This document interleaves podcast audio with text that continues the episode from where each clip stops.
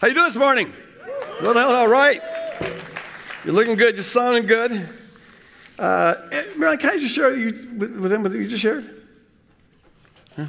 Uh, yeah, I, I just, uh, Marilyn just told me, first of all, you guys are famous. They were in the paper that was sent to our house. They're, they're like, you guys are models or something, crying out loud. But uh, yeah, her daughter had cancer. Uh, they've been praying for her. She just got a new MRI and she's healed of cancer. So praise God. Amen. I love that. Amen. That is.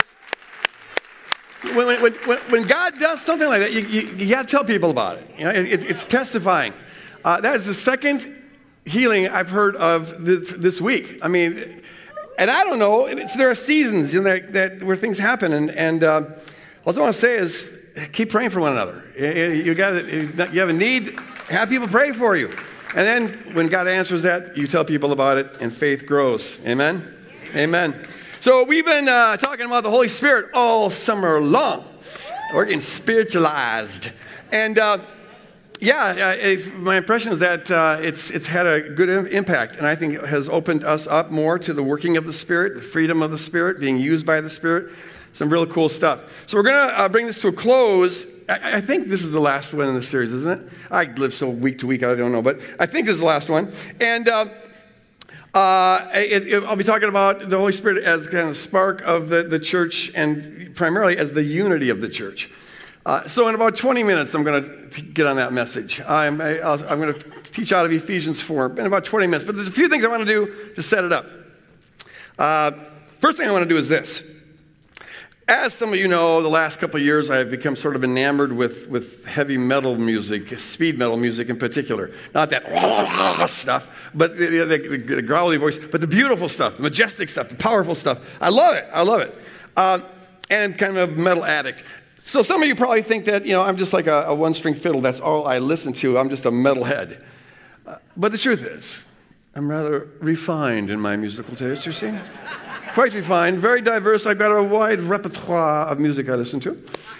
I, I, like my uh, the Stratovarius metal bands like Stratovarius and Avantasia and Nocturnal Rites, and I, I, I love that. But I also like some Tchaikovsky now and then, uh, some Sibelius, uh, Mozart, Beethoven, Mahler, uh, you know, Claude Debussy. I, I, I, love that stuff. Um, and um, so I thought, since we are refined here, are we not? We have refined taste in music. We should start with a little, uh, a little snippet of some classical music. Uh, this is a piece by a little snippet of Tchaikovsky, uh, Symphony Number Six in B minor, Opus 74, entitled Pathétique. Listen.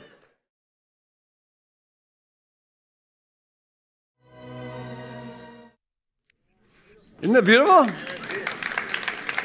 La, la, la, la, la, la. It was beautiful.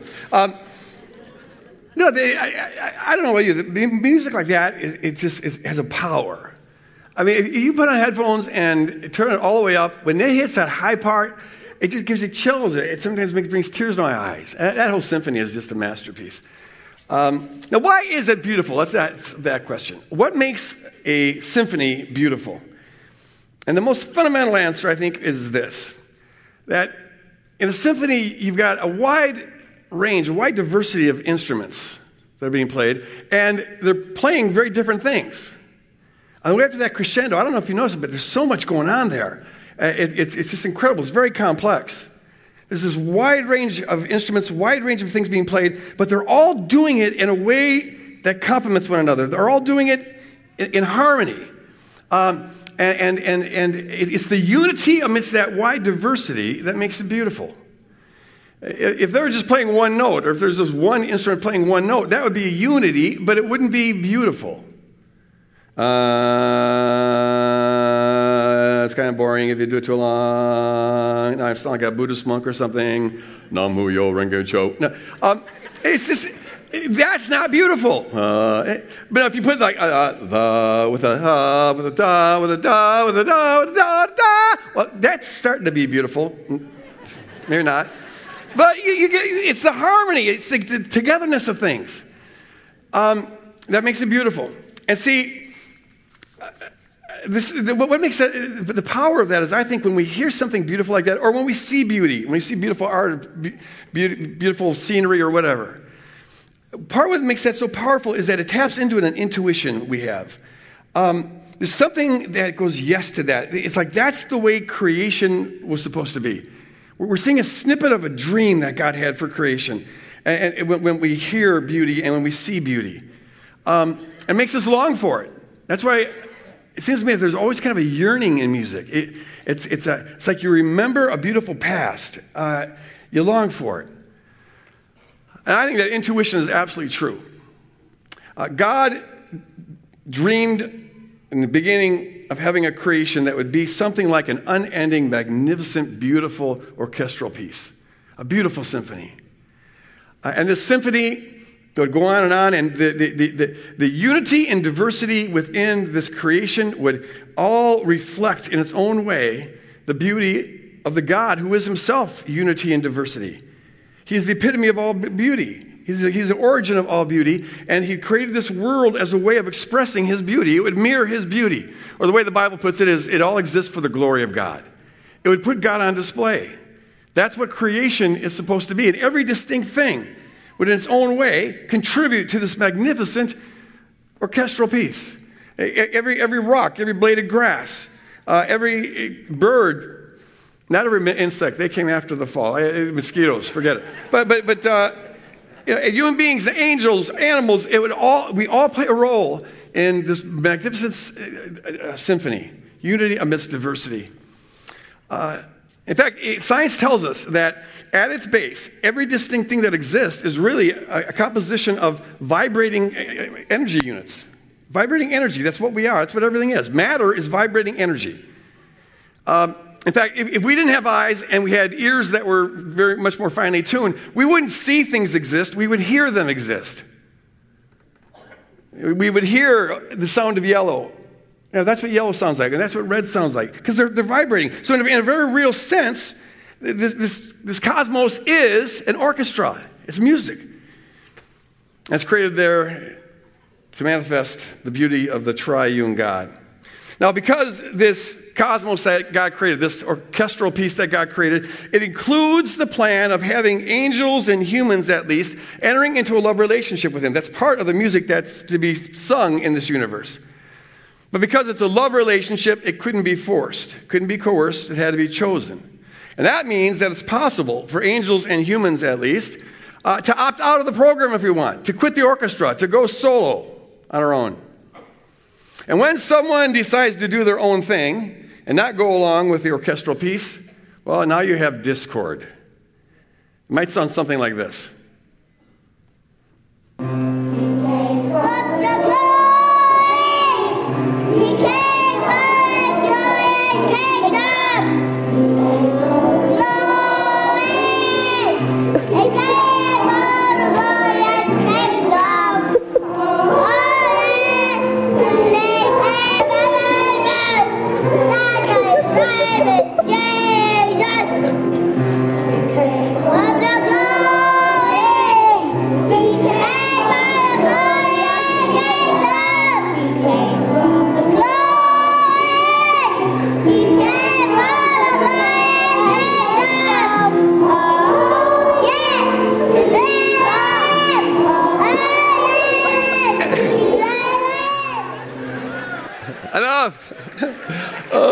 Hallelujah. She gets an A for passion, all right? He gave him the glory. She's going to be a lead singer in one of those death metal bands. gave him glory, glory, glory, glory. Gave him glory. Uh, uh, oh, that's quite a loud angel there. Well, okay, so didn't quite blend, not quite harmonious, kind of doing her own thing. Uh, thought it was a solo, forgot about that. There's other people involved. But see, that's what happens when, when you do your own thing, it, it clashes. There's no harmony. And unfortunately, this is what has happened to our creation. We're, we're told that ages and ages ago, there's an angelic rebellion, and uh, they you know, head by, headed up by one who came to be called Lucifer and then came to be called Satan. And uh, they decided to do their own thing. They decided to just go solo and uh, quit the orchestra. Uh, and then they convinced human beings at some later time to join in their rebellious band. And uh, told us that why, why be a celloist in God's orchestra when you could break out there and do your own thing? Why all that work of having to harmonize with others when you could just do whatever you want? You don't have to worry about harmonizing with anybody. You just go solo. And so we joined their cacophony. And now we've turned this universe that was created to be um, just say a work, a masterpiece of God displaying his beauty in the harmonious unity amidst diversity. We've turned it into a cacophony. Even nature has discord in it because of the corruption of the powers. Everything is screwed up. Thankfully, um, God did not give up on us, did not give up on his masterpiece. God doesn't quit, he never quits. He's very patient, but he never quits. And so, after, after several centuries of laying kind of the groundwork, Jesus Christ comes into this world. And the Bible tells us that he came here to reharmonize the cosmos, if you will. He came here uh, to end all discord and to get this masterpiece back on track, to beautify uh, this cosmos by turning it again into something that glorifies God. And so uh, we, we find this theme in the New Testament that Jesus came to bring unity to the whole creation. Uh, here's what it says in Ephesians Ephesians 1. Ephesians 1, no, there we go. God made known to us the mystery of his will according to his good pleasure, which he purposed in Christ to be put into effect when the times reach their fulfillment. And the purpose is this to bring unity to all things in heaven and on earth under Christ. To bring unity. Apparently, right now there's disunity. Obviously, there's disunity, there's disharmony, but Jesus comes to reconcile all that, to bring harmony once again. In Colossians 1, it tells us this.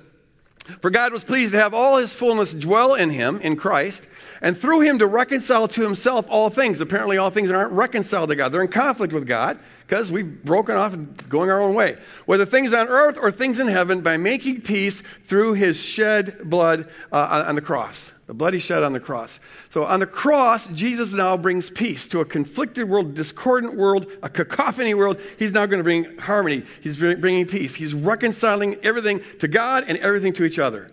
He's creating once again a masterpiece, an orchestral masterpiece that reflects the beauty of God. And this gets applied to human beings in a particular way in uh, Ephesians chapter 2, passage I quote quite a bit. I love it.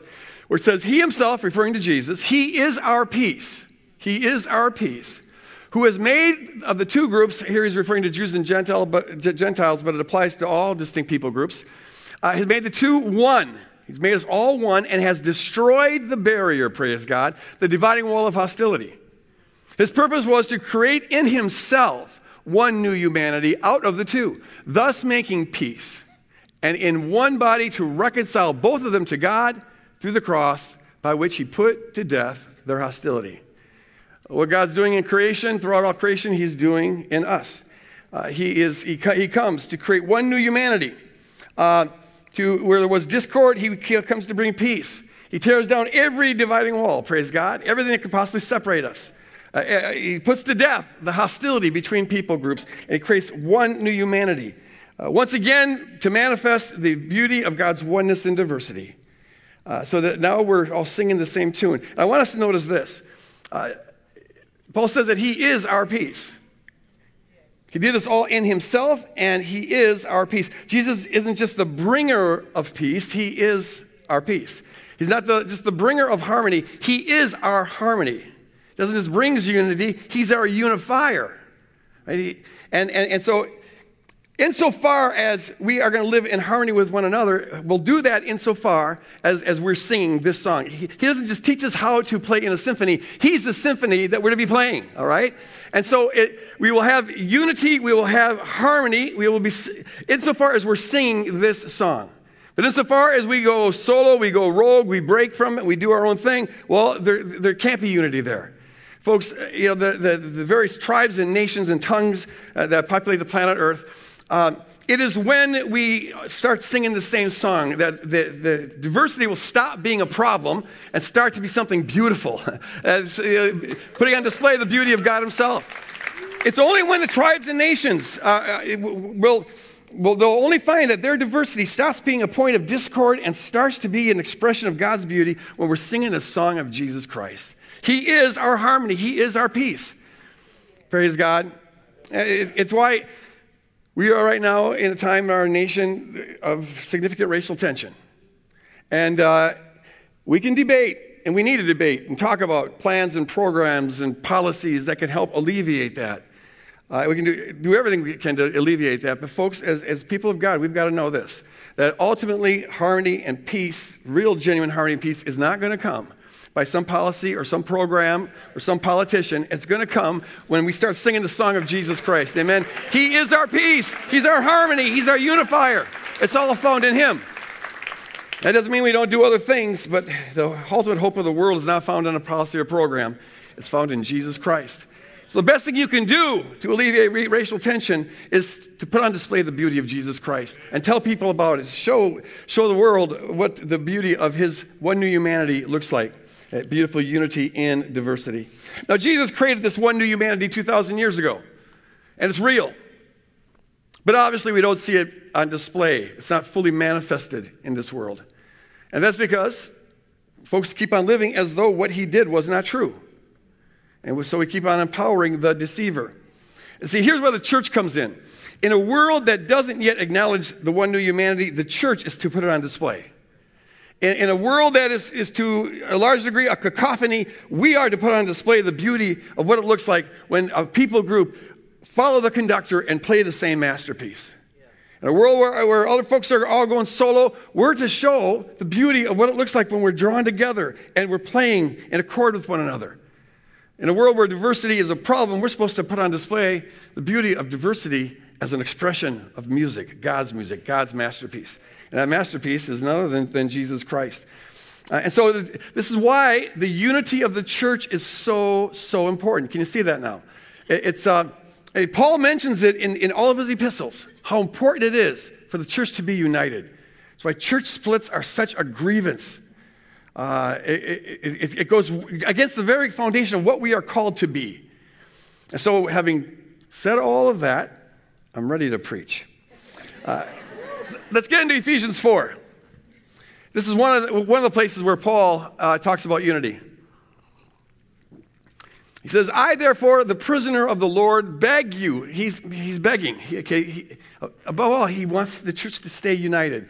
I beg you to lead a life worthy of the calling to which you have been called, and with all humility and gentleness, not just a little bit, with all humility and gentleness, with patience, bearing with one another in love, making every effort to maintain the unity of the Spirit in the bond of peace. There's one body and there's one Spirit just as you were called to the one hope of your calling, one Lord, one faith, one baptism, one God and Father of all, who is above all and through all and in all. All right, powerful passage here. I want to say four things about it.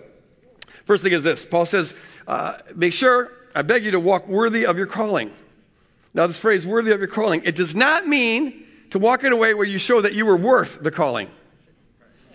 Uh, you, not to be trying to show that you deserve this calling. None of us do. We got it by grace. All right? The word that Paul uses, worthy here, it's, it's axios in Greek, and, and it literally means to align with something, to, to be consistent with something. And so Paul is simply saying, walk in a way that's consistent with your calling. Walk in a way that is in congruity with who you actually are. Your calling is to be a follower of Jesus and to love like Jesus, serve like Jesus, look like Jesus. And so, so be consistent with that. Be consistent with who you are in Christ. That's what it is to walk worthy of that. Walk in a way that reflects that. Second thing is this. Uh, one of the main ways we do that, the, one of the main ways we walk consistent with our calling, is by manifesting the unity of the Spirit, by maintaining the unity of the Spirit. Now, I first want us to notice here that our job is to maintain the unity of the Spirit. It's not to try to create the unity of the Spirit.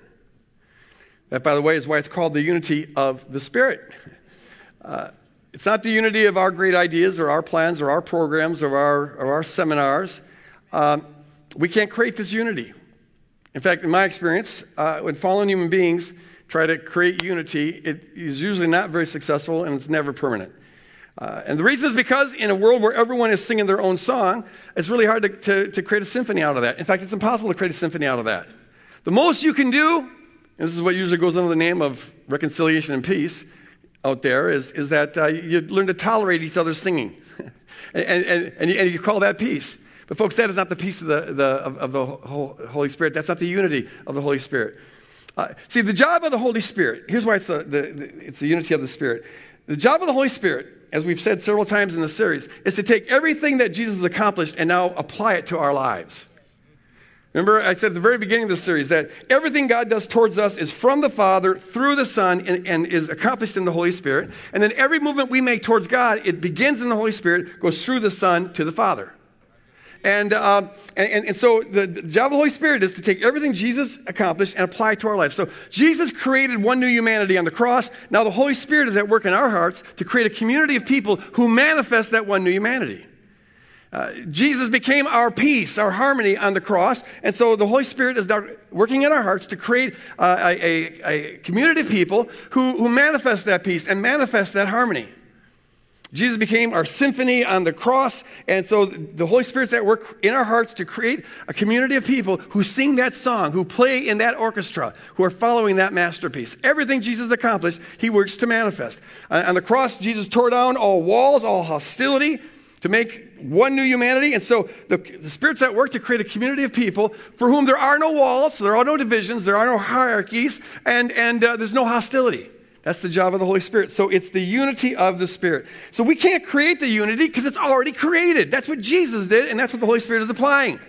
Our job is just to live consistent with that, right? To live consistent with that.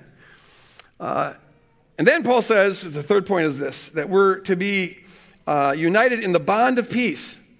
Maintain the unity of spirit in the bond of peace.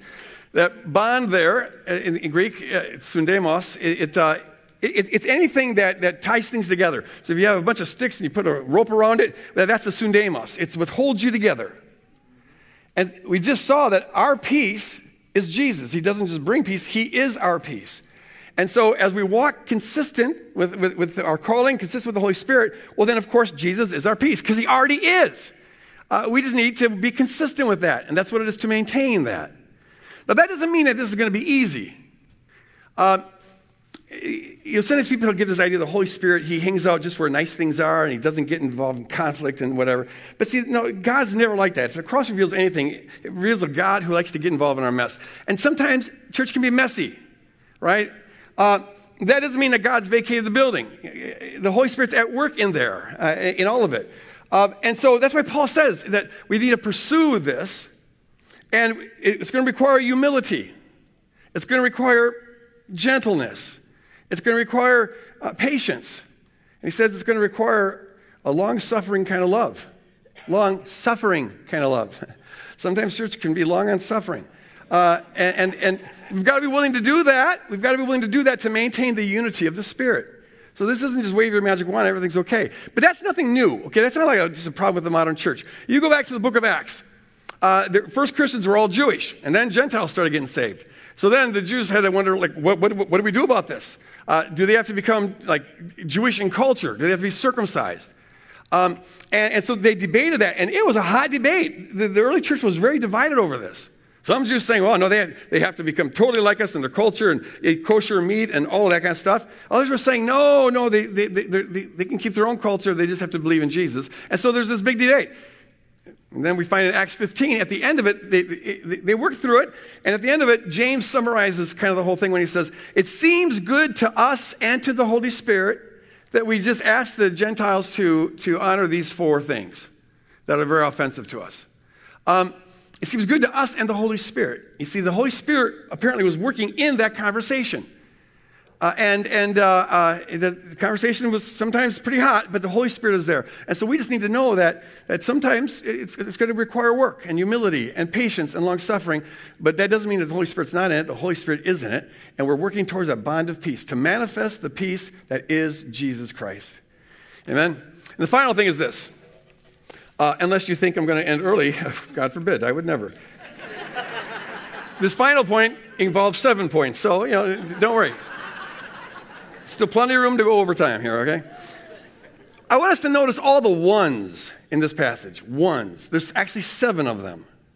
And see, Paul is giving us these ones here because he's sharpening our vision. Uh, he's, he, he, he, he wants our focus to be singular.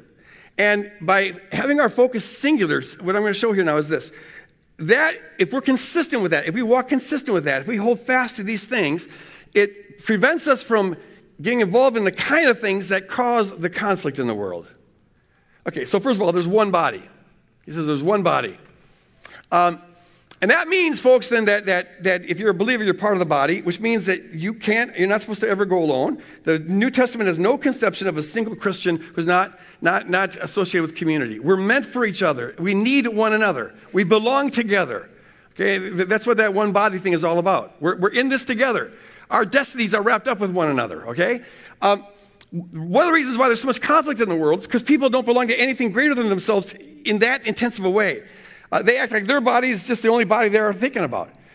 In the world, folks don't acknowledge everything Jesus accomplished on the cross. They, they, they, don't know that he created one new humanity and that they belong to it. They don't know that, that, that human beings, we, we need one another. We belong together. We're supposed to be working t- together uh, on things. And so they just go solo. They do their own things, and that's what leads to all sorts of clashes. But we, as the people of God, are always, rem- always to remember that we are one body. We belong together. We're joined together. There's a bond of peace that unites us. And, and, and with that, we will maintain the unity of the Spirit to the degree that we walk consistent with that truth. It's all about getting our life to line, line up with what is true. And then Paul says there's one Spirit. One Spirit.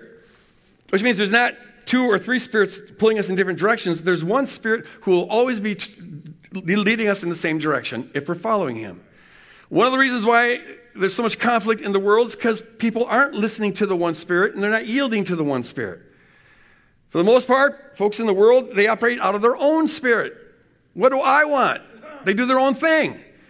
And if I'm doing my thing, it's going to conflict with your thing, and, and there you have conflict. But if we're keeping in step with the Spirit, we all have different roles, but they will be in harmony with one another, praise God. And they'll be playing this beautiful chorus. There'll be a beautiful unity that's manifested in the midst of diversity because there's only one Spirit. And we are to be the people who are surrendered to that one Spirit. Amen? And then Paul says, there's one hope. This is a big one. Uh, one hope. Doesn't say there's two hopes or three hopes or one big hope with a lot of little hopes. There's one hope. And his name is Jesus Christ. Our hope for our life, our hope for the world is to be found in Jesus Christ and in nothing else. One of the reasons why there's so much conflict in the world is because people have different hopes. Some are put, putting their hope on Donald Trump. Some are, some are putting their hope on Hillary Clinton. Some are putting their hope on Gary Anderson, the uh, Libertarian Party. Some are putting their hope on the Green Party. Some are putting their hope on some other candidates. Some are putting their hope on moving to Denmark. You know, it's like, but see, look how much hostility that, that this has created. God bless all those folks uh, but it, it's created such a hostility. Why? Because people, they, their hope is uh, uh, in one thing and your hope's in a different thing, and only one can win, so there's a clash. And you can multiply that same kind of thing a million fold. Some have their hope in America, but that clashes with the hope that's in the in Russians, and that clashes with the hope in Syria or in, in Bangladesh or wherever. And so hopes are different, and then they clash. We are to have one hope, and it unites us. And that one hope, he's the same one who is our peace. It is Jesus Christ. Put all your eggs in that basket, all right? Vote for Jesus. I don't care what you, you can have your opinions about all of that stuff, competing hopes. You can have your opinions, fine. Just don't put any hope in it. It's all hopeless. And I shouldn't need to prove it to you this, this election cycle. It's hopeless. There's no hope there. Don't pin your hope on, on, on Jesus Christ. And that, that's what unites us. If we walk consistent with that, we maintain the unity of, of, of the, the Spirit and the bond of peace when our hope is all focused on Jesus Christ. And then Paul says we have one Lord, only one Lord. A Lord is anyone who's got authority over you, certainly anyone who defines you. Uh, and we are only to have one Lord, one who defines us, one who's over us. Now, of course, legally, we've got a lot of people over us. Your boss has legal authority over you, and the president has authority over us, and the Congress, and the Senate, and, and police, and things like that. So, yeah, there's, there's those authorities, and we're supposed to submit to them insofar as it's possible. Um, but we submit, get this, we submit not because they've got authority over us. They think they have authority over us, but they don't have authority over us. We submit because the one who does have authority over us tells us to submit. So we submit for Christ's sake. Yes, and See, that's why if, if the legal authorities ever tell us to do something that's contrary to our allegiance to Christ, we have to politely say, kiss off, because we got to follow Jesus. and, if you want to put me in prison, put me in prison. But he's our one authority, all right? Uh, the reason why there's so much conflict in the world is because people have different authorities, different lords, different kings, different CEOs, different, different commanders in chief. My commander in chief has a beef with your commander in chief, so my commander in chief tells me to kill you, and your commander in chief tells you to kill me, even though we don't have a beef with each other, we don't even know each other, but that's what our authority says, and bam! And that's the way the world's been spinning for thousands and thousands and thousands of years. Why stop now? But uh, that's not that way in the body of Christ. Or sometimes people put their trust in different authorities. If I have my trust in Fox News to give an accurate report and you have your trust in MSNBC News, well, then I'm going to be thinking you're an idiot and you're going to be thinking I'm a jerk. You see, and so the, the different authorities in people's lives, the things that they trust, that leads to all this conflict. But we, folks, we have one Lord, one who defines us, one who's our Lord God, one, one, one who's our master, one who's transformed us. He's the conductor. We follow him. He's the symphony we're playing. He's the harmony that we have. He's our peace. He's our everything. We have one Lord. And then Paul says, Number five, we have one faith. Biblically, faith is whatever, it's about placing your trust in another and pledging to be trustworthy towards another. That's the biblical concept of faith. And we are to have one that we uh, pledge to, and that's Jesus Christ. We pledge our ultimate allegiance to Jesus Christ, and we're unified in that. Um, that's, that's what unites us. That's, that's an uncommon thing in this world, and it unites us. Now, the reason why there's so much conflict in the world is because people pledge their ultimate allegiance to a lot of different things. One pledges it to this country, another one pledges it to that country, one pledges it to this flag, another to that flag. You pledge allegiance to this cause, another one pledges it to that cause. And inevitably, there's conflict. Uh, our ultimate allegiance is to be to Jesus Christ. We pledge allegiance to Jesus Christ. He has our all, right? Our, our whole heart. It's not a part thing, not a 90% thing, it's everything. We put it all in Him. And then, folks, we're to have one baptism. Um, People understand baptism differently, but the, the core concept is this that, that your, your, your, baptism is to your relationship with Christ what your wedding is to your marriage. Uh, it is simply the, the, ceremony where you now join the body of Christ. You become part of the bride of Christ. You're now betrothed to the heavenly bridegroom.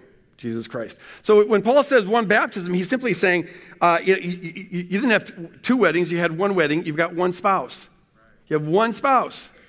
And, uh, you know, when you get married, if you haven't, don't know this yet, here's going to be a valuable lesson. When you get married to somebody, you get your eyes off of everybody else. Amen? Yeah, it's like, nope. And you don't set your affection on anyone else. Your, your, your devotion is singular. That's what it means to be married. So also, our devotion to Jesus is to be singular. Our heart is wholly invested in Him, in, in, in singing the, the, song that He is, in living out the peace and the harmony that He is. Our, uh, seek first the kingdom of God. It, it's always to be the, the, the, the priority there. And so we don't let our affections get on the things that most people have their affections on. You know, the chasing after the stuff of the world, getting the most toys before you die, playing that game, climbing the ladder, getting as rich as you can, getting as much comfort as you can, getting your way, getting famous, whatever people chase after, that's to, not to mean anything to us. Because our heart is set on our heavenly spouse. That's why Paul says, set your eyes on things above, not on things below. Things below, these, these, transitory things, these temporary things, you know, you have them one minute, you lose them the next minute, causes people all sorts of anxiety because they're trying to grab onto it and they're fearing that people are going to try to steal it and someone's going to scratch my nice car and, and all those worries and all those concerns and all that conflict. And see, folks, it's because people, their heart is set on different things. We are to have our heart set on one, and his name is Jesus Christ. And this stuff can come and go. Yes, and, and that marriage, you, that, that marriage lasts forever, right? It goes on and on forever and ever. And so, seeing that eternal glory that awaits us, this, the trinkets of this world just don't have that much pull. So we don't need to fight for it. We don't need to get angry about it. We don't need to kill for it. No, it is what it is. Folks, we're just getting warmed up, right? This is, this is like a gestation period. We're not really even born yet. Reality is going to start on that other side. And so we, we, we go through this life with, our, with open palms because our affection is set on Jesus Christ. And we'll maintain the unity of the Spirit when we are singular in our focus like that, singular in our affection. We've got one baptism, one spouse. And finally, folks, we've got one God who's Father over all and he's through all and in all. This is huge. I got three minutes. Huh. Okay. Um, look, in some ways, this is foundational to everything else. Because, see, when, if you have this singular focus and singular passion, then it's going to set you fundamentally at odds with the world. Uh, there, there's going to be opposition here. Um, Jesus told us it was going to be difficult. And in, in many contexts in, in, church history, to become a Christian means you, you, you, get persecuted and sometimes martyred. This is why Paul, I think, ends with this. Because, see, if you believe that God is over all and in all and working through all, well, you got a big God. And it means you don't sweat stuff. Uh, Whatever happens, whatever happens, however bad it may be, and it can be very, very bad in this cacophony war zone world that we live in, but whatever happens, you know that God is above it. All right? God, God's bigger than that. Whatever problem you brought to church this morning, whatever else you want to say about that, I'll tell you this God is bigger than that problem. Way bigger. All right? And that should give you a sense of peace. He's bigger than the problem. It can seem catastrophic if you're staring at the problem like this, you know. Like, all I see is the problem. Well, zoom out a little bit and know that God's bigger than that, right? Put it in some perspective. In fact, compared to God, every problem is infinitely small because God's infinitely large, if you will. He's above all. He's above all of it. He's bigger than all of it. Not only is he above it, but he's in it. He's in it. However nasty, gross, painful, disgusting, sinful, terrible it might be, God's in it. If the cross teaches us anything, it's that God is not afraid of getting his hands dirty. He dives into hell, right?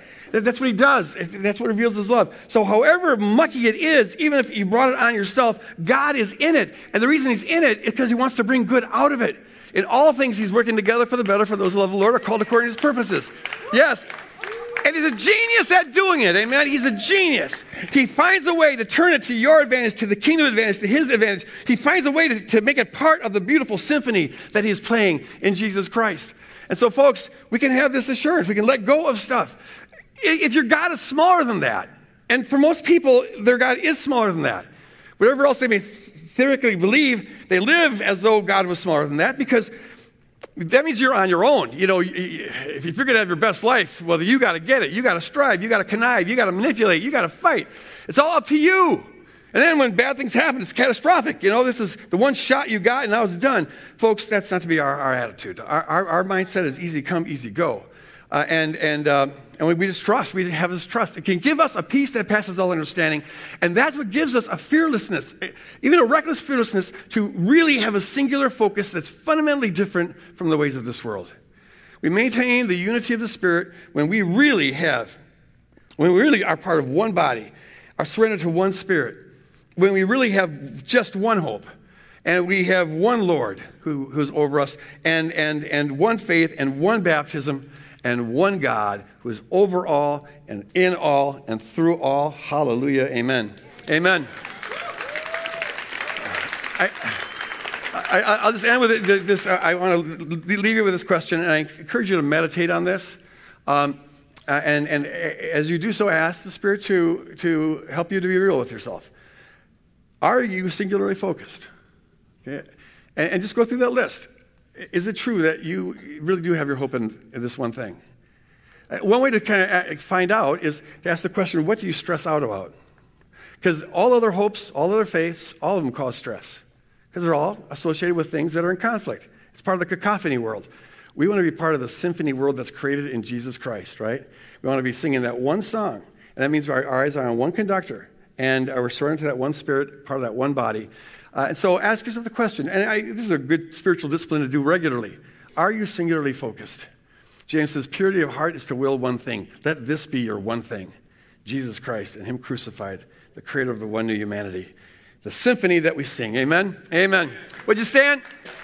Uh, we will have folks up here who are part of our prayer team. And if you're here this morning and have any need that could use prayer, I encourage you to come forward and uh, pray with these folks, whether it's about this issue or some other issue, doesn't matter.